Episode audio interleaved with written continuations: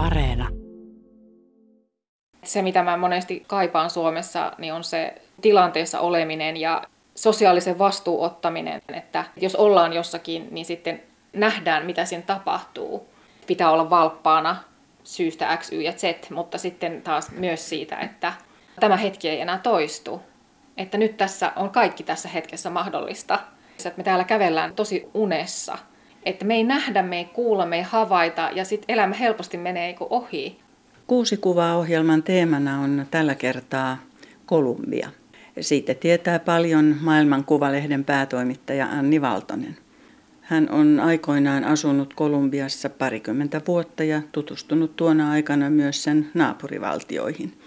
Me tapaamme Anni Valtosen kuitenkin Helsingin Lauttasaaressa, minne hän on poikineen asettunut. Milloin palasitkaan takaisin Suomeen vai palasitko sittenkään lopullisesti? Mä oon lähtenyt ja palannut monta kertaa, niin 20 vuotta on hurahtanut Kolumbian ja latinalaisen Amerikan kanssa. Mä en ole yhtäjaksoisesti sitä aikaa siellä asunut, mutta rinnakkain Suomi-elämän kanssa kyllä. Ja viimeksi mä olen käynyt Kolumbiassa vuonna 2019. Enhän mä koskaan kokonaan palaa, se on ihan selvä. Entä miksi aikoinaan lähdit? No siihen on monia syitä. Mulla oli lapsesta saakka ollut aika kova hinku maailmalle ja joku siinä kielessä ja maailmassa minua kiehtoi ja veti puoleensa ja ennen Kolumbiaa tosiaan niin tota, ensimmäisen irtioton Suomesta sinne suuntaan tein Meksikon päin. Että tosi varhain tunsin vetoa. Mutta sitten olin opiskelijana jo Tampereen yliopistossa, niin tuli voimakkaasti semmoinen tarve, että nyt mä oon tässä opiskellut aika pitkään putkeen lukio ja yliopisto ja joku pakottava tarve tuli ottaa niin kuin sapattivuosia ja tehdä jotain muuta. Ja iso kimmoke oli espanjan kielen haltuunotto, että mä olin siihen kieleen rakastunut jotenkin vaivihkaa ja, ja sitten mä vaan jotenkin ynnäilin, että okei, että joku espanjaa puhuva latinalaisen Amerikan maa ja etsin sitten sellaisen vapaaehtoistyöjärjestön ja, ja sitten päädyin niin kuin Meksikoon ja sitä kautta sitten myöhemmin Kolumbiaankin. Katsotaanko kuvaa numero yksi. Se ei ole vielä Kolumbiassa. Joo, se on kuva Meksikosta, jossa mä halaan pientä Masaua tyttöä sellaisessa vuoristokylässä. Että mä oon just tullut Meksikoon 23-vuotiaana kirjallisuuden opiskelijatyttönä ja tullut etsimään itseäni ja kokemaan jotain muuta, oppimaan kieltä, oppimaan elämää. Ja jotenkin tämä lämpö ja toi lapsen silmissä näkyvä elämä ja pilke ja toi, miten mä häntä halaan, niin se muistuttaa mua siitä niin valtavan voimakkaasta kokemuksesta, mitä Meksiko mulle edustaa, että se on mun elämässä semmoinen vedenjakaja vuosi, että sen jälkeen niin kuin mikään ei ollut oikeastaan niin kuin ennen. Ja ehkä se kiteytyy aika pitkälti niin kuin siihen kieleen, että, että espanjan kieli mä koin, että se lävisti mut eri tavalla kuin mikään muu kieli, jota mä olin koulussa opiskellut, että opin sen niin kuin ihmisiltä puhumalla ennen kuin mä olin ladannut pään täyteen kielioppia. Että se meni niin kuin eri kautta mun läpi ja myöhemmin mä jatkoin sitä Tampereella filologia-laitoksella, mutta mutta jotenkin se kieli ja se, että miten helposti pääsi ihmisiä lähelle, miten tervetulleeksi mä tunsin itteni, miten rakastetuksi mä tunsin itteni. Ja, ja sitten samalla niin ymmärsin, että mä voi ikinä antaa näille ihmisille sitä, mitä ne he antaa mulle niin jatkuvasti. Että mä tulin silleen reppu täynnä rakkautta sieltä takaisin ja, ja jotenkin just se, että kun se kieli avasi niin sen koko maailman, että se jotenkin se ymmärrys siitä, että kieli kantaa mukanaan niin paljon muutakin kuin sanoja ja se on niin kokonainen uusi universumi. Ja sitten se, että 90-luvulla Espanja ei ollut vielä niin sellainen yleisesti puhuttu kieli, että se on avannut mulle tosi paljon ovia sitten toimittajana, että mä oon pystynyt hyödyntämään sitä ja saanut sen kautta paljon mun elämään. Silloin kun tarjoutui mahdollisuus lähteä Kolumbiaan, niin tartuit siihen tuota pikaako? Joo, siis mulla varmaan oli niinku siinä sysävänä tekijänä se, että mä olin ihan palavasti rakastunut ja mä en nähnyt sille mitään estettä, koska mä osasin sen kielen ja mä ajattelin, että Mä olin jotenkin siinä vaiheessa jo ymmärtänyt sen, että mä en menetä mitään sillä, että mä lähden, että nykyinen akateeminen elämähän ei suosi tämmöistä, että venytetään opintoja, mutta sitten mä ajattelin, että mä otan tämän breikin ja, ja sitten samaan aikaan mä Kolumbiasta sitten aloin tehdä myös free-juttuja Suomeen ja opiskelin valokuvausta ja muuta, että siinä samalla elin tietenkin vahvasti, mutta että mutta joo, se kynnys lähteä oli kyllä niin kuin ihmeellisen matala, jos mä nyt mietin sitä. Nuorena tarttuu tilaisuuksiin ja tähän lähtöön oli tämmöinen poikaystäväsyy. Joo, tuommoinen syy siihen oli, että sitten mä olin niinku palannut sieltä Meksikosta takaisin Tampereelle ja olin niinku intopiukena jatkamassa mun opiskeluja ja gradun kimppuun siirtymässä. Ja sitten mulle soitettiin sellaisesta tästä samaisesta järjestöstä, jonka kautta mä olin ollut siellä Meksikossa, että nyt tarvittaisiin espanjankielistä tuutoria ja tämmöinen kolumbialainen poika on nyt asettunut tänne Tampereen lähelle ja mua ei se hirveästi kiinnostanut siinä vaiheessa. Mulla oli jotenkin kaikkea muuta mielen päällä ja sitten me kuitenkin tavattiin ja ystävystyttiin ja, ja sitten aika pian rakastuttiin ja sen seurauksena mä lähdin sitten Bogotaan 96. Miksi tämä poikaystävä oli tullut Suomeen?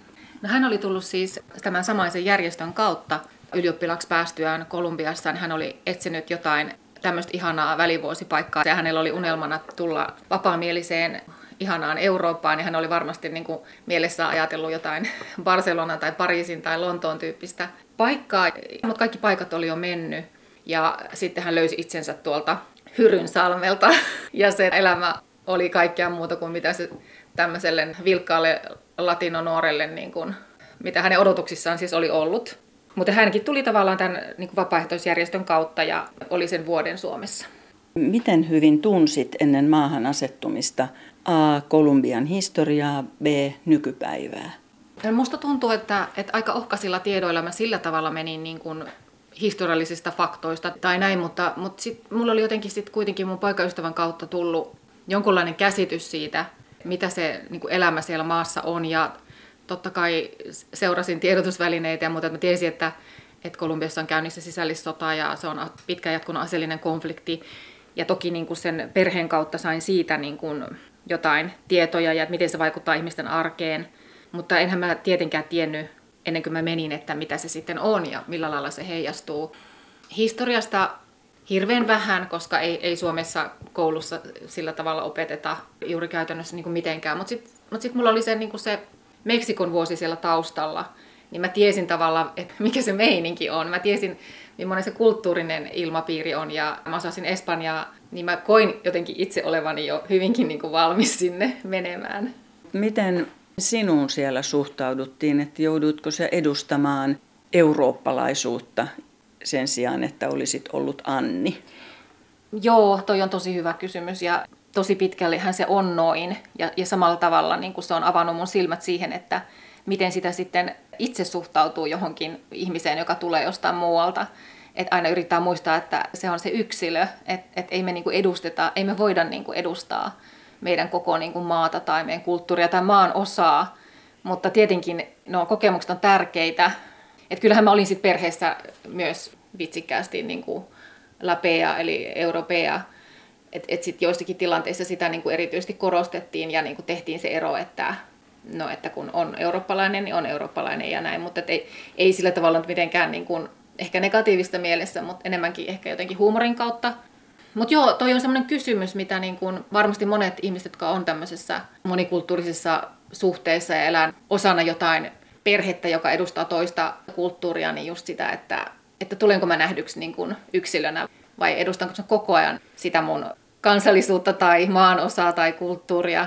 Samalla tavalla niin kuin sitten mun lasten isä tullessaan Suomeen, niin, niin joutui just tämän kanssa niin kuin vastatusten, että häneltä odotettiin, että hän on joku loistava jalkapalloilija ja hän joutui esittää sellaista sitten muille niin kuin miellyttääkseen silleen vitsikkäästi, että, että, että ihmisillä on ne tietyt stereotypiset kuvat ja sitten yrität tai et yritä niin kuin mahtua siihen lokeroon.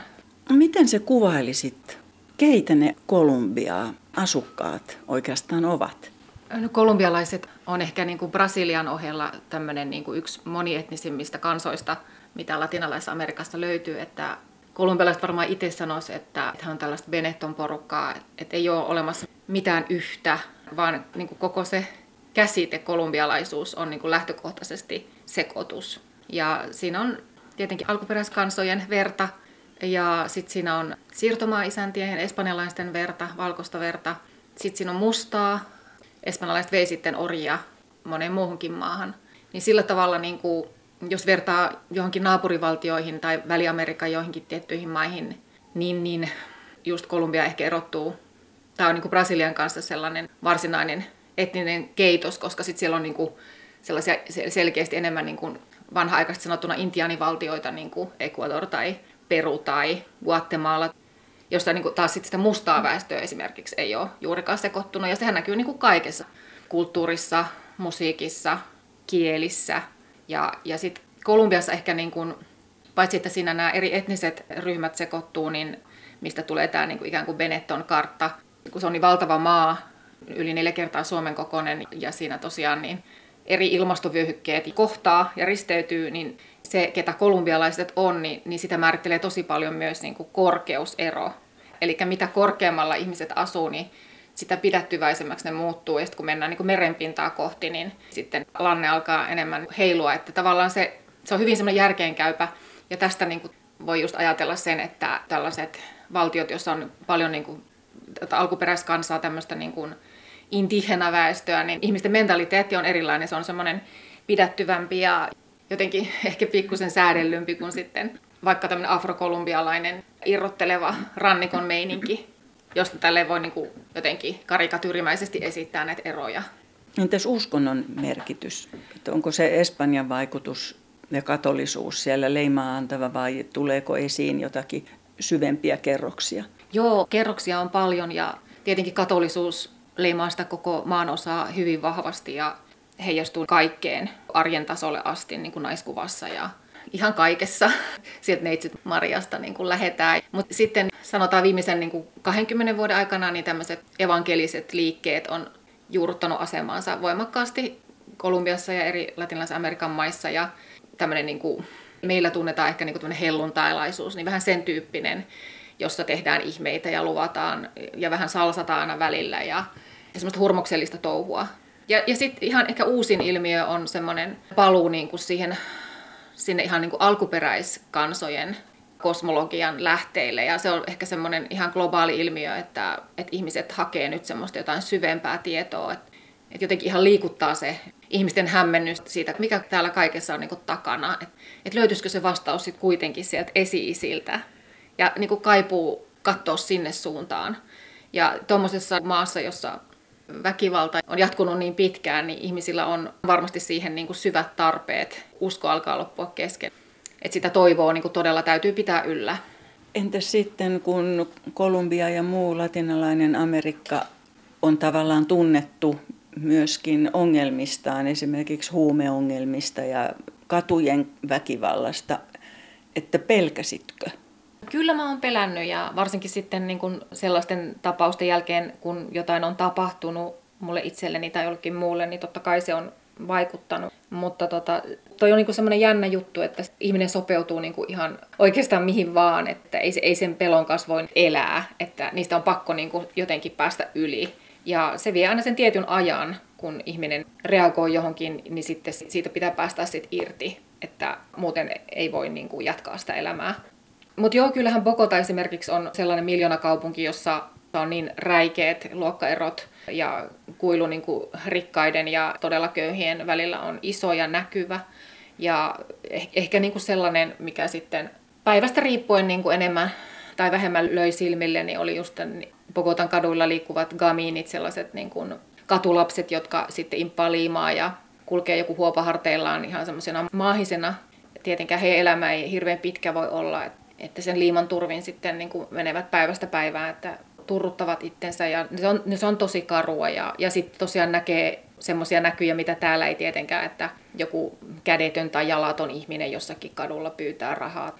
Et onhan semmoisia niin rajuja näkyjä ja prostituutio on yksi semmoinen kanssa, mikä näkyy ja sisällissodan väkivalta, niin, niin kaupungeissa sitä ei sillä tavalla aisti muuta kuin sitten ajoittaisena, miten se on näkynyt jonain niin autopommeina.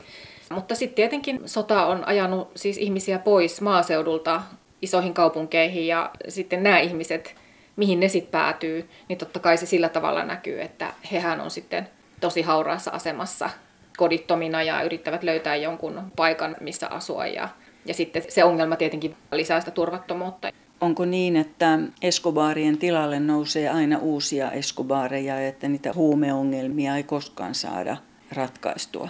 Kolumbian huumetilannetta on saatu jollakin tavalla kitkettyä ja se on paljolti siirtynyt tuonne pohjoisempaan Meksikoon, että siellä kartelli tällä hetkellä yllää ja ehkä tämmöisiä varsinaisia Escobareja ei ole sitten uudestaan syntynyt, mutta kokaa viljellään edelleen ja edelleen huumetuotanto on iso ongelma ja huumeiden vastainen sotahan on jo ajat sitten todettu toimimattomaksi, että kysynnän ja tarjonnan laki tekee sen, että, että niin kauan kuin kysyntä niin kuin jatkaa ja maailman markkinahinta pysyy samana ja tasaisena, niin niin kauan niin kuin sitä kokaa varmasti tuotetaan ja se bisnes pyörii, että se on niin kuin kaikkien intressi, että se on aika sellaista kaksinaismoralistista sitten se sodankäynti sen ympärillä.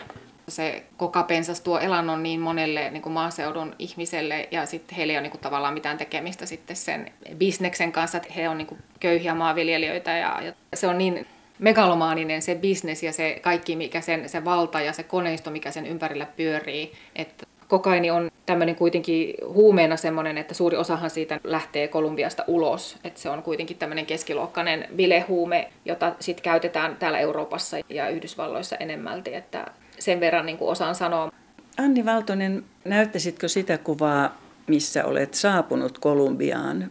Mä oon tullut Bogotaan ja mä oon ajatellut, että mun elämä olisi tietynlaista ja sitten alun perin me päädytään asumaan jonnekin lähiöön, jossa mä koko ajan eksyn siellä korkeiden kerrostalojen seassa. Ja tässä kuvassa me ollaan muutettu just meidän niin kuin, vähän enemmän oman näköiseen kotiin, Bogotan historialliseen keskustaan La Candelariaan, jossa oli paljon niin kuin kahviloita ja teattereita ja yliopistoja. Ja sitten meidän kanssa tuli asumaan siihen sitten mun poikaystävän pikkusisko ja sitten jotain italialaisia opiskelijoita ja muuta, että meitä oli semmoinen porukka sitten siinä. Ja...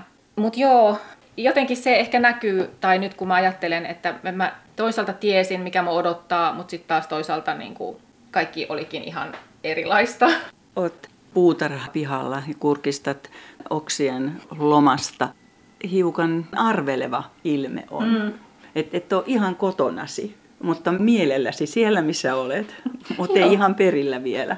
Joo, en mä ole ihan perillä, se on ihan totta. Ja kyllä mulla oli aika paljon tuossa sitten edessä asioita, mitä mun piti niin kuin taklailla ja hakea just sitä paikkaa siinä mun kolumbialaisessa perheessä ja en tiedä kaikkea, mitä mulla on edessä, mutta avoimena seikkailuun ilmeisesti.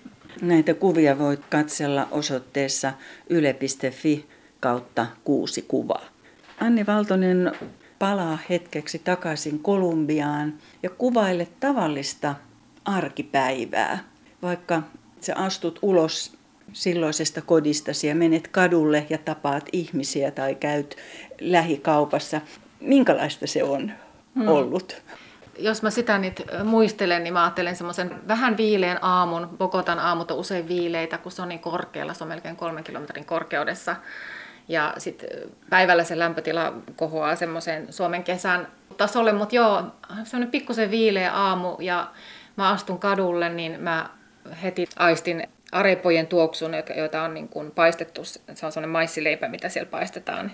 Siinä on ihan tietty oma tuoksu, niin arepan tuoksu tulee ja sitten kahvin tuoksu tulee niin kuin läheisistä kahviloista ja suihkusta tulleet raikkaat ihmiset köpsyttelee.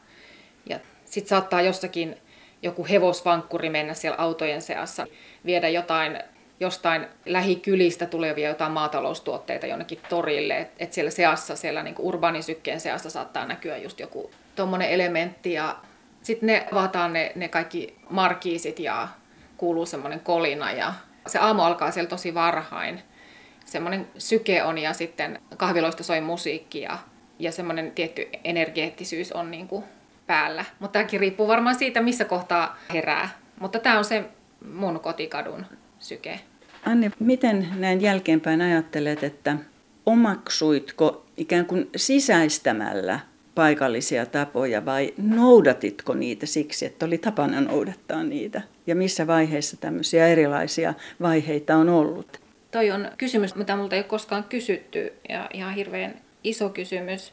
Ja nyt mulla on etäisyyttä tietenkin asioihin, kun en elä enää aktiivisesti tässä perhekuviossa. Mä luulen, että se on ollut yhdistelmä näitä niin kuin molempia, että, että mä oon omaksunut asioita ja sitten totta kai niin kuin tehnyt asioita niin kuin multa on odotettu.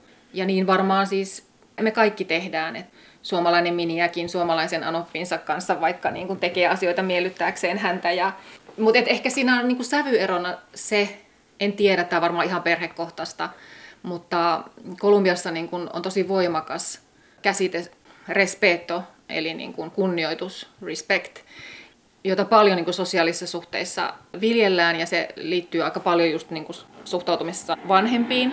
Kyllä mä muistan sellaisia niin kuin suhteen alkuajoilta just sellaisia, että herätään siellä mun appivanhempien luona aamulla ja sitten mun poikaystävä sanoi, että sanoithan se jo isälle huomenta vähän silleen niin kuin ohjaten. Se oli niin kuin minun tehtävä mun apiukolle sanoa huomenta ja sillä niin kuin testataan se, että, että häntä ei voi niin kuin hermostuttaa ja että sitten mun poikaystävä olisi joutunut häpeämään minua, jos minä en sitten tervehdi buenos dias juuri oikealla hetkellä. No mutta entä sitten, kun olitte naimisissa ja lapset syntyivät, mm. että suhtauduttiinko sinuun eri tavalla, hyväksyttiinkö Joo. perheeseen, sukuun? Kyllä, kyllä. Mut hyväksyttiin siis, niin kun, siis lähtökohtaisesti alusta asti, ehkä ihan alun pientä nikottelua lukuun ottamatta, kun asiat tapahtui niin nopeasti, mutta, mutta kyllä mä tunsin olevani hyväksytty. Mutta sitten kun musta tuli äiti ja mä tein siis kaksi poikaa heidän pojalleen, niin kyllä mä appivanhempien silmissä selvästi nousin kategoriassa korkeammalle. Ja niin kuin musta haluttiin pitää enemmän huolta ja kyllä siinä niin ihan selkeä muutos tuli. Ja muistan, että, apiukko oli myös silleen, niin kuin, että kuuli, että mä odotan poikaa, niin oi vitsi, se oli niin, kuin niin, niin, niin onnessaan. Ja se oli vähän jo, jopa huvittavaa, mutta samalla tietenkin myös mukavaa. Mutta sitten tietenkin niin semmoisia, jotain ehkä semmoisia erilaisia rooliodotuksia sitten varmaan niin kuin sitten kuitenkin liittyy, mutta ei mulla ole mitään, mihin mä vertaisin, kun mulla ei ole niin kuin toista perheelämää, enkä mä elänyt suomalaisen puolison kanssa perheelämää, niin mun on vaikea niin kuin suhteuttaa että suoraan, että mikä on ollut erilaista. Entä saitko olla sellainen äiti, kun halusit, vai pitikö sun noudattaa jälleen kolumbialaista tapaa olla äiti? Toikin on hyvä kysymys. Mä koen niin kuin kaiken kaikkiaan, että mä oon saanut olla äitinä minä. No varmaan mun on oletettu siis joo totta kai keskittyvän niin kuin lapsiin ja, ja voihan se olla, että, että ei ymmärretty ehkä sitä, että miten paljon se vaatii yhdistää niin kuin uraa ja äitiys. Että et eihän niin kuin mun Anopilla ole minkäänlaista käsitystä siitä, että hän on niin kuin nainen, joka on ryhtynyt kotiäidiksi heti esikoisen synnyttyä ja hänellä on ollut aina palvelija, niin eihän hän voi ymmärtää, mitä mun arki täällä on Suomessa, että mulla on ura ja ei ole palvelijaa ja on kaksi lasta eikä ole sitä puolisoa ja perhe asuu kaukana, että puhutaan niin kuin ihan eri sfääreistä, että siihen liittyen niin kuin jotain semmoista, että joskus tuli semmoinen olo, mutta et ei varmaan semmoista niin kuin käsitystä ole. Ehkä semmoinen ero on sitten, että mä en tiedä mihin kaikkeen se liittyy, se on varmaan myös kulttuurinen, mutta että ei naiset sillä tavalla niin kuin valita väsymystä tai ei ainakaan tässä kyseisessä perheessä, niin sitten tavallaan monesti tuli sitten semmoinen olo, että mullakaan ei ole lupaa niin kuin olla väsynyt Sille ei ollut niin kuin tilaa. Se ajatus siitä, että nainen jaksaa niin kuin ihan loputtomasti. No mutta oliko tämmöisessä kuviossa sinulla mitään mahdollisuutta tehdä omia juttujasi? Ei ole automaattisesti selvää, että olisi ollut mahdollista. Että mä oon sitten niin kuin jossain vaiheessa näyttänyt, että mulla ei ole niin kuin muuta vaihtoehtoa, että mun pitää niin kuin pysyäkseni terveenä henkisesti ja muutenkin, niin mun täytyy saada niin kuin toteuttaa itteeni ja tehdä niin kuin mulle tärkeitä asioita. Mutta ehkä just se tilan ottaminen niissä tilanteissa, jossa tämä lasteni isän lapsuuden perhe on ollut paikalla, niin siinä ei niin kuin saa sooloilla. Et siinä ollaan sen niin kuin perheen ehdoilla ja joku muu sanelee sen, mitä tehdään ja miten tehdään. Että siinä ei ollut kyllä minkäänlaista äänivaltaa. Niistä tilanteista on kyllä kärsinyt. Mutta joskus olet päässyt kuitenkin mukaan johonkin aika erikoiseen. Katsotaanko kuvaa numero kolme? Siinä kuvassa on vuosi 1997 ja mä oon päässyt mukaan sellaisen pokotalaisen teatteriryhmän porukkaan, jossa me järjestettiin kansainvälisenä naistenpäivänä 8. maaliskuuta hiljaisuuden marssi. Ja se kokemus jotenkin olla osa tuommoista naisyhteisöä ja tekemässä näyttävä manifesti Bogotan kaduilla marssimassa valkoiseksi maalattuna musta kyynel poskella valkoisissa vaatteissa – ja niin kuin näyttää maailmalle, että kaikki on jo sanottu ja te tiedätte jo, että naisilla ei ole niin kuin samanlaiset oikeudet kuin miehillä. Se oli mulle iso päivä, iso kokemus. Se oli jotenkin ihan maagista, kun me mentiin hiljaa, valuttiin sen Bogotan katujen läpi. Suhtautuivatko appivanhempasi myötämielisesti, että olit mukana tämmöisessä? Joo, siis kaikkeen tämmöiseen ihan ilman muuta, että mä voin tosi lämmöllä ja arvostavasti heitä kohtaan sanoa sen, että ei he ole koskaan niin kuin ajatellut, että minun pitäisi olla kolumbialainen nainen. Että kyllä mä oon saanut olla minä, mutta sitten tietenkin niin kuin tietyissä tilanteissa se on aiheuttanut hankausta, mutta ei multa lähtökohtaisesti odotettu kuitenkaan ehkä sellaista paikallisten naisten saappaisiin astumista. Ja se, mitä mä oon tehnyt työkseni ja muuta, niin kyllä mä koen, että sitä on myös arvostettu. Kotimaassa opiskelit kirjallisuutta. Ja minkälainen sykähdys se oli, kun kuulit, että Apellasi oli pienen mutkan kautta yhteys itsensä maagisen realismin mestariin Gabriel García Marquesiin? No olihan se ihan hykerryttävää ja ihana ajatus ja jotenkin hauska. Just tämä mutkainen sukulaissuhde, millä kuitenkin sitten on merkitystä Kolumbian kaltaisessa maassa, jossa sosiaaliset suhteet on niin kuin kaikki. Ja sitten se, että kuitenkin tässä mun lasten isän perheessä, niin, niin luettiin kuitenkin ehkä vähän enemmän kirjallisuutta kuin mitä ehkä keskimääräisessä kolumbialaiskodissa. Tämäkin on tämmöinen mun niin kuin, havaintoihin perustuva väite, että eniten siellä kulutetaan niin kuin self-help-kirjallisuutta ehkä kuin kaunokirjallisuutta näin niin kuin laajemmassa mittakaavassa, mutta joo, ihana tietenkin ja mulla oli sitten unelmana niin kuin se, että miten mä jotenkin pääsisin tietenkin Arakataakkaan, eli Makondon esikuvana pidettyyn kylään ja, ja sitten mun appiukko oli tosi halukas mut sinne viemään ja jotenkin mukana siinä mun innostuksessa. Ja, ja sitten mä tapasin Garcia Marquezin pikkuveljen Jaime Garcia Marquezin, juuri tämän pikkuveljen, joka on sitten naimisissa sukulaisen kanssa. Hän sitten mulle esitteli Kartahenan kaupungissa sitten Garcia Marquez siellä johti, tai hänen nimissä oli siellä semmoinen journalismikoulu, niin mä pääsin tutustumaan sinne ja jotenkin se oli kiehtovaa kuulla niin sen perheen sisältä sitten tarinoita nobelistista ja ja tiesin jo silloin, että tulen tekemään siihen kylään uusia reissuja ja haluan rämpiä siellä varsinkin niitä sadan vuoden yksinäisyyden paikkoja ja etsiä niitä hahmoja ja miettiä sitä fiktion ja todellisuuden suhdetta. Niin, olen kuullut sanottavan, että tämä sadan vuoden yksinäisyyden Makondo olisi vertauskuva koko Kolumbiasta mm. kaikkineen. On, on ja laajemminkin tietenkin on. Että että sille tavallaan se fyysisesti palautuu tonne ja toi kylä on ottanut siitä kredut itselleen tietenkin, mutta että kyseessä on tietenkin tämmöinen vertauskuva ja, ja sitä vertauskuvaa vastaahan sitten nuorempi latinalaisamerikkalainen kirjailija sukupolvi on myös asettunut vähän niin kuin kritisoimaan sitä, että hei, että on täällä muutakin kuin näitä lentäviä lehmiä, että täällä on ihan tämmöistä teknologiaa ja Makondon sijaan myös Macintosheja ja mikä on mun mielestä myös niin kuin ihan oikeutettu puheenvuoro ja tärkeä muistaa, että, että vaikka se takapajuinen meininki ja folkloristinen repaleisuus ja kaikki se on niin kuin edelleen olemassa, se rönsy ja roso ja hurjuus ja korruptio ja kaikki, niin, niin sitten on olemassa myös se kehittynyt maailma, missä vaan teräs kiiltää. Kerrotko tästä kuvasta? Siinä näkyy jättiläiskokoinen kirjapatsas ja sinä selailet kuvan laidalla myöskin jotakin teosta. Onko tässä nyt edelleen tämä sadan vuoden yksinäisyys ja Makondon inspiroimat?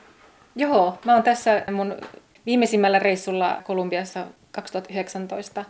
Olin siellä viimeistelemässä mun kirjaa, niin mä oon tota Arakatakassa yhdellä puistoaukiolla, missä on tällainen jo vähän ränsistynyt Gabriel Garcia Marquezin tähän pääteokseen viittaava veistos, Eli tässä on niin kuin de Soledadin, eli sadan vuoden yksinäisyyden kirja avattuna, ja sitten siinä kirjan päällä loikoilee Remedios ja kaunis Remedios keltaisine perhosineen. Ja mä oon tuossa kuvassa tekemässä jotain omia muistiinpanoja ja sitä kirjaa varten, ja fiilistelen tässä niin sanotusti tunnelmia. Fiilistelystä ja tunnelmista.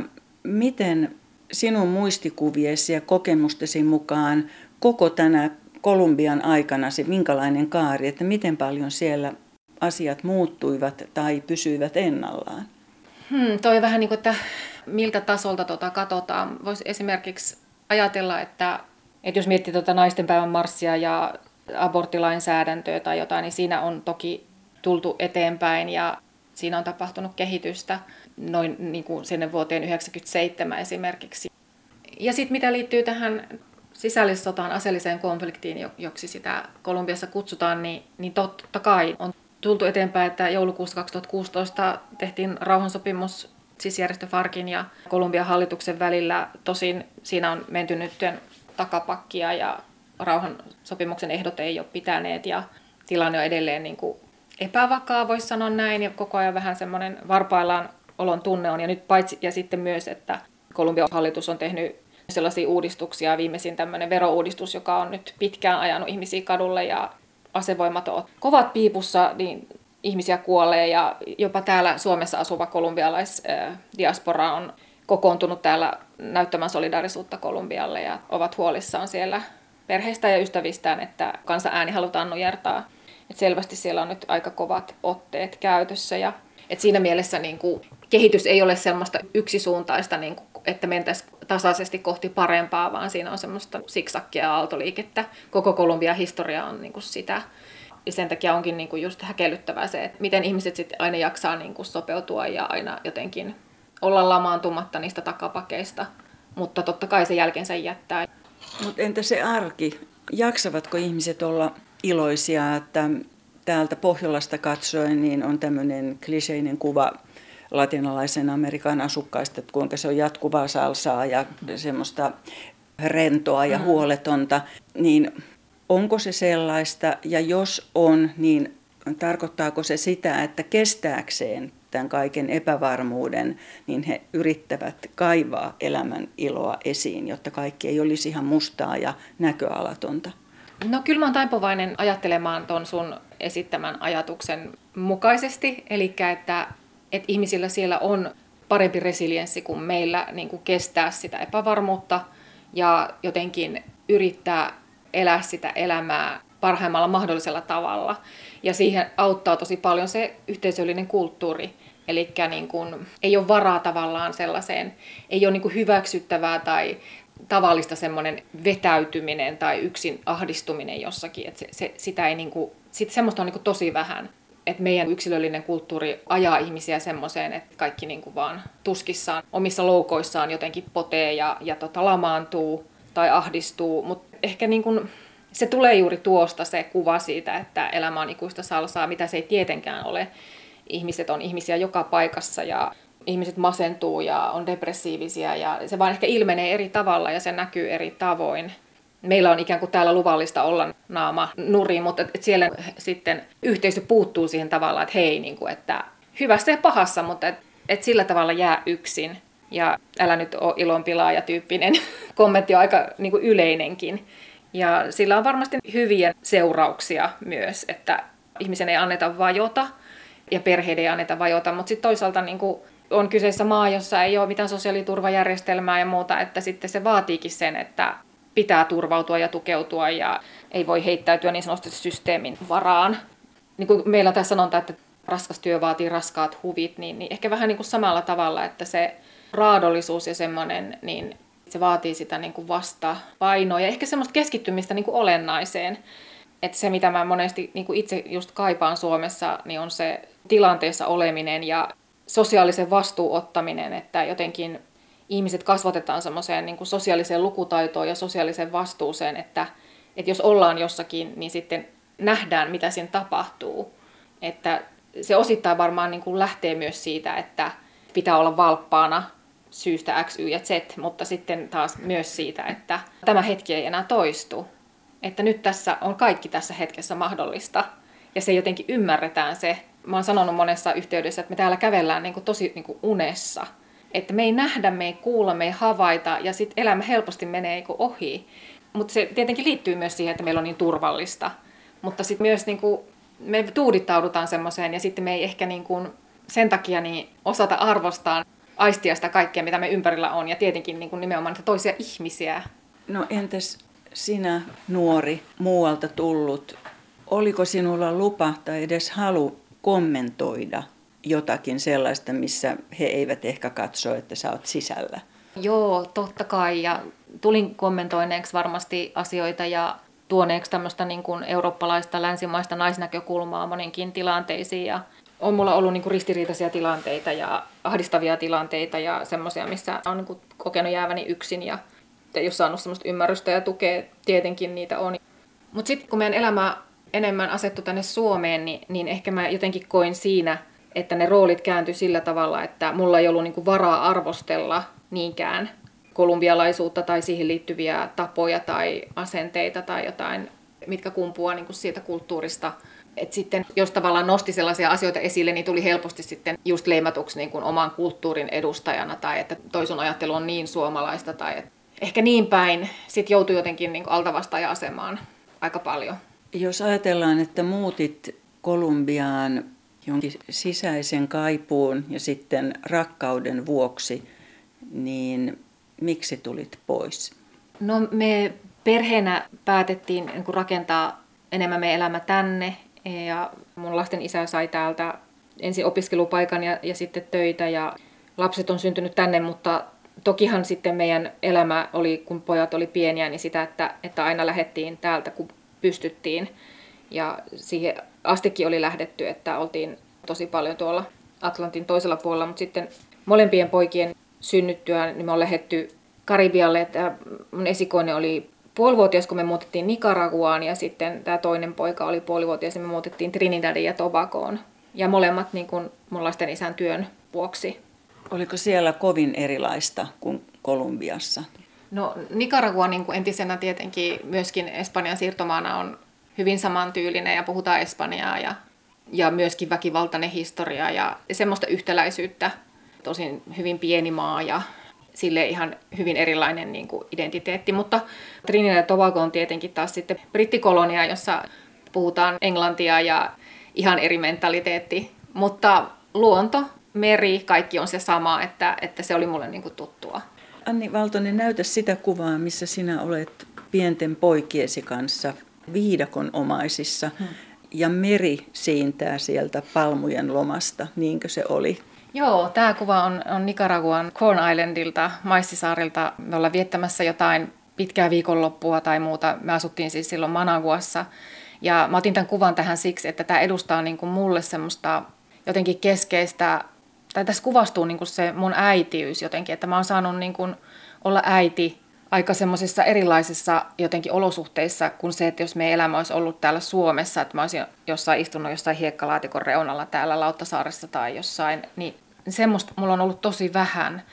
Ja nyt vuosien päästä, kun mä ajattelen sitä pikkulapsiäitiyttä, niin, niin mä oon tosi kiitollinen siitä, että se on niin antanut mulle semmoisen vapauden olla omanlaiseni äiti ja olla vertaamatta itseäni muihin äiteihin ja elää jotenkin semmoista oman näköistä elämää ja tehdä just sitä meidän perheen näköistä arkea.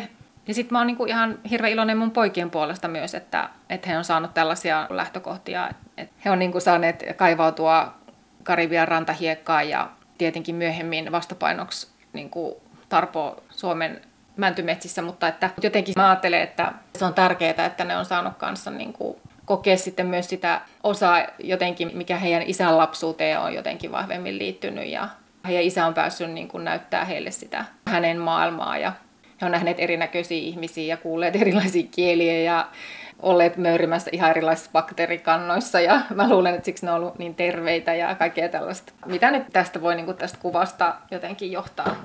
Niin, tässä sylissäsi on kuopuspoika ja toinen esikoispoika kävelee siinä rinnalla ja valo siivi löytyy puiden lehvästöjen läpi. Selvästi on lämmin, vaikka samantapainen tunnelma saattaisi olla suomalaisessa rantasaunamiljössä. Joo, mä oon paljon viettänyt aikaa tropiikissa, että mun elämässä paljon on kulunut niin kuin erittäin lämpimissä olosuhteissa ja sopinut mulle, että mä jotenkin ajattelen, että mä oon kesän lapsi, mä oon syntynyt heinäkuun helteellä ja viihdyn niin kuin rannoilla ja riippumatossa ja vedessä ja sen äärellä. Se on mulle niin kuin paikka, jossa mä oikeasti, niin kuin, niitä harvoja paikkoja, joissa mä niin kuin oikeasti rentoudun. Kun mä kuulen niin kuin sen meren äänen ja jotenkin se kaikki happi ja veden läheisyys. Näitä kuvia voit katsella siis osoitteessa yle.fi kautta kuusi kuvaa. Anni Valtonen, onko itselläsi jotenkin kahtia jakautunut olo, että elit kuitenkin sentään hyvin tärkeitä vuosia, naiseuden vuosia Kolumbiassa, mm. mutta olet suomalainen. Mm. Kyllä se jollakin tavalla mua määrittelee, että jotenkin mä oon joskus käyttänyt semmoista sanontaa, että, että mä oon latinokulttuurin tärvelemä, ja sitten ihmiset kysyvät, mitä se sillä tarkoittaa, kun me oikein niin osaa sitä avata, mutta kyllä se on jättänyt muhun niin kuin silleen pysyvät jäljet, että mä katson suomalaista perheelämää, parisuhteita, yhteiskuntaa, kaikkea niin kuin kuitenkin semmoisilla myös kolumbialaisten linssien läpi ja niin kuin niiden kokemusten värittämänä, mitä mä oon naisena ja ihmisenä kokenut, että näitä kaikkia vuosia ei voi niin kuin pyyhkiä musta pois ja ne on muovanneet musta minut. Ja joskus se tietenkin niin kuin hankaloittaa elämää ja, ja jotenkin just mietin sitä, että voiko kukaan ymmärtää mua, jos ei ole niin kuin vastaavia kokemuksia ja että tuntee joskus semmoista syvää ulkopuolisuutta. Että on se semmoinen niin kuin tietty välitilassa oleminen edelleen ehkä ainakin joskus jotenkin nostaa päätään, mutta sitten kun puhuu ihmisten kanssa, joilla on tämmöisiä vastaavia kokemuksia, niin se on niin kuin tosi tärkeää, koska sellaisia ihmisiä on Suomessakin koko ajan enemmän ja enemmän, että, että ne tietää, mitä se tarkoittaa, että, että on se kokemus siitä jotenkin toisesta olemisen tavasta ja niin, tavasta olla ja ehkä vähän siitä elämäntavastakin ja näiden välillä sukkuloimisesta. Olet kuvannut poikiasi karibialaiskarjalaisiksi, että se kuulostaa aika hyvältä yhdistelmältä, mutta olet tavallaan kuitenkin temmannut heidät pois sieltä Kolumbiasta. Mm. Että onko heillä tämmöisiä identiteettipohdintoja? Tosi paljon, varsinkin mun esikoinen on työstänyt tätä just tätä omaa identiteettiään jo monta vuotta ja etsinyt omaa, niin kuin, mikä hänessä on latinoa ja mikä hänessä on suomalaista. Ja sitä on ollut todella kiinnostavaa havainnoida ja se, miten tärkeää se on ollut hänelle se pohdinta, että minkälainen ihminen ja minkälainen hän haluaa olla ja miten hänen niin elämässään läsnä olleet miehet esimerkiksi, minkälaista kuvaa miehenä olemisesta hänelle on välittynyt ja hän on pohtinut hänen ukkejaan ja enojaan ja isää ja isän kavereita ja mun lapset kuitenkin viettää myös paljon aikaa isän kanssa ja isän perheen kanssa ja isovanhempia tapaavat usein ja heidän mumminsa on WhatsAppilla koko ajan heihin yhteydessä ja emojit laulaa ja hyvin tiivistä on se, että he varmasti kokevat kuuluvansa siihen kolumbialaiseen perheeseen ja olevansa todella niin kuin rakastettuja. Ja heidän kaikki serkut ovat Euroopassa. No mutta entäs puhuvatko pojat keskenään suomea vai espanjaa? Suomea puhuvat, joo. Ja isän kanssa espanjaa, mutta keskenään suomea. Ohjelman nimihän on kuusi kuvaa. Viisi kuvaa on ollut esillä. Anni Valtonen, minkälainen olisi se kuudes vielä ottamaton kuva? No mä ajattelen, että siinä kuvassa ehdottomasti mä oon tuolla merenrannassa Lauttasaaressa ja mun just rakenteilla olevassa kohta valmistuvassa kesämajassa. Mä oon siinä pihalla ja siinä on pari riippumattoa siinä niissä pihakoivuissa ja sitten siinä on semmoinen iso pöytä siinä pihalla ja mun kaikki rakkaat ihmiset on siinä pöydän ympärillä ja meri kimmeltää siellä takana ja se on jotenkin mulle semmoinen yksi unelmien täyttymys, että siinä ehkä yhdistyy sitten se, mitä mun elämä on tällä hetkellä ja mitä mä oon tällä hetkellä ja että mun ystävistä on tullut mulle perhe ja sitten se, että se meri, joka oli niin kuin alun perin mulle tosi vieras, kun mä oon tuolla sisämaassa kasvanut, mä oon niin Järvi-Suomen tyttöjä, niin, niin sitten meri tuli mulle niin kuin ensin Karibian kautta läheiseksi ja sitten, sitten mä lopulta päädyin elämään tänne Helsingin Lauttasaareen, niin sitten se niin kuin meri jatkuu mulle siinä muodossa. Mä ajattelen, että nyt se, että mulla on se kesämaja ja siinä on riippumatot siinä pihalla ja sitten mä tiskaan siinä ulkona astiat ja siinä jotain grillailen, niin se on melkein niin kuin se mun elämä siellä Karibialla, että siinä sitten mä saan tuntea, että mulla on jalat siinä maassa ja mä oon niin kuin keskellä jotakin suurempaa ja mä näen tosiaan sen horisontin ja sit aurinko paistaa. Ja se on se sama aurinko joka paikassa.